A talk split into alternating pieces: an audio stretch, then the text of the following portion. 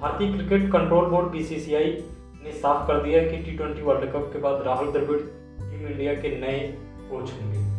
द्रविड़ जल्दी राष्ट्रीय cricket academy NCA के हेड से इस्तीफा देंगे। द्रविड़ ने शुरू पद का प्रस्ताव ठुकरा दिया था कि वह एनसीए के साथ ही रहना रहना चाहते हैं और काम करना चाहते हैं। लेकिन बीसीसीआई चीफ और उनके दोस्त सौरव गांगुली, द्रविड़ की तमाम शर्तों के राज़ी होने के बाद उन्होंने कोच बनना स्वीकार कर लिया है। अब जब द्रविड़ जैसा खिलाड़ी आएगा तो ज़ाहिर तौर पर मोटी फ़ीस लेगा और भारतीय कोच रवि शास्त्री से ज़्यादा फ़ीस मिलेगी। दोस्तों इस वीडियो में हम आपको ये बताएँगे कि राहुल द्रविड़ को कितनी फ़ीस मिलने जा रही है। उससे पहले आपको पिछले भारत के कोचों के विषय में डिस्कस करेंगे और कुछ साल पहले तक भारतीय कोचों को कितना वेतन मिलता था, ये भी डिस्कस करेंगे। और राहुल द्रविड़ को क्रिकेट कैरियर के विषय में भी एक नज़र डालेंगे। दोस्तों, मेरा नाम है संदीप और स्वागत है आपका मिस्टर रिव्यू में।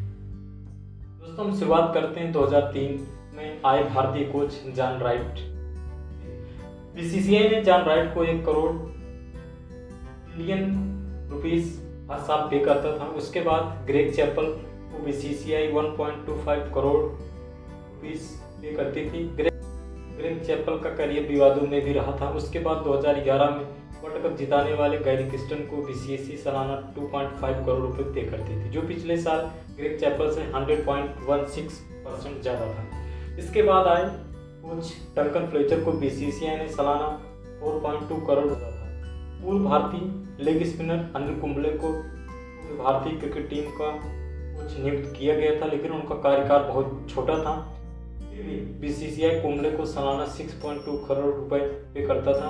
विराट कोहली और कुंबले के विवादों के कारण कुंबले का कार्यकाल ज़्यादा दिन तक नहीं चल पाया था। अनिल कुंबले के बाद पूर्व कमेंटेटर और क्रिकेटर रवि शास्त्री भारतीय कोच बने थे, जो बीसीसीआई ने उनकी क्षतिपूर्ति राशि भी चुकाई थी, जो उन्हें कमेंट्री से आती थी। शास्त्री बीसीसीआई के सूत्रों के अनुसार, राहुल द्रविड़ को बीसीसीआई 11 करोड़ रुपए सालाना पे करेगा और उनके साथ परफॉर्मेंस बोनस भी दिया जाएगा। द्रविड़ के साथ एनसीए में बॉलिंग कोच रहे पारा सांभरे भी अगले बॉलिंग कोच की नियुक्त हो गई है। दोस्तों, इसके आगे हम एक नज़र राहुल द्रविड़ के क्रिकेट कैरियर पर डालते हैं। राहुल द्रविड़ का जन्म 11 जनवरी 1973 को इंदौर, मध्य प्रदेश में हुआ था। दोस्तों, टेस्ट क्रिकेट में राहुल द्रविड़ सचिन तेंदुलकर के बाद भारत के सबसे सफल क्रिकेटर में से एक रहे हैं। जहाँ पर उन्होंने एक सौ चौंसठ मैचों में दो सौ छियासी इनिंग्स में 52.31 की एवरेज से 42.51 की स्ट्राइक रेट से तेरह हज़ार दो सौ अठासी रन बनाए हैं, जहाँ पर उन्होंने 270 रन की हाईएस्ट पारी खेली हुई थी और उनके नाम 36 सेंचुरी और 63 हाफ़ सेंचुरीज हैं।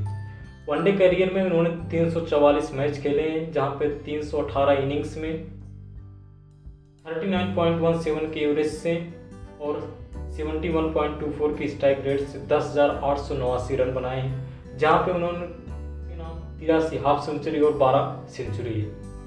इसमें उनकी हाईएस्ट इनिंग जो है 153 की रही है। आईपीएल में राहुल द्रविड़ ने नवासी मैच खेले हैं। इसमें उन्होंने बयासी इनिंग्स खेली हैं और 28.3 की एवरेज से 113 की स्ट्राइक रेट से दो हज़ार एक सौ चौहत्तर रन बनाए हैं और काफ़ी समय तक राजस्थान रॉयल्स के कैप्टन भी रहे थे। उन्होंने एक मात्र इंटरनेशनल टी ट्वेंटी मैच खेला जिसमें एक सौ सैंतालीस की स्ट्राइक रेट से इकतीस रन बनाए थे। दोस्तों, ये वीडियो आपको कैसा लगा कमेंट सेक्शन में ज़रूर बताइएगा। Thank you and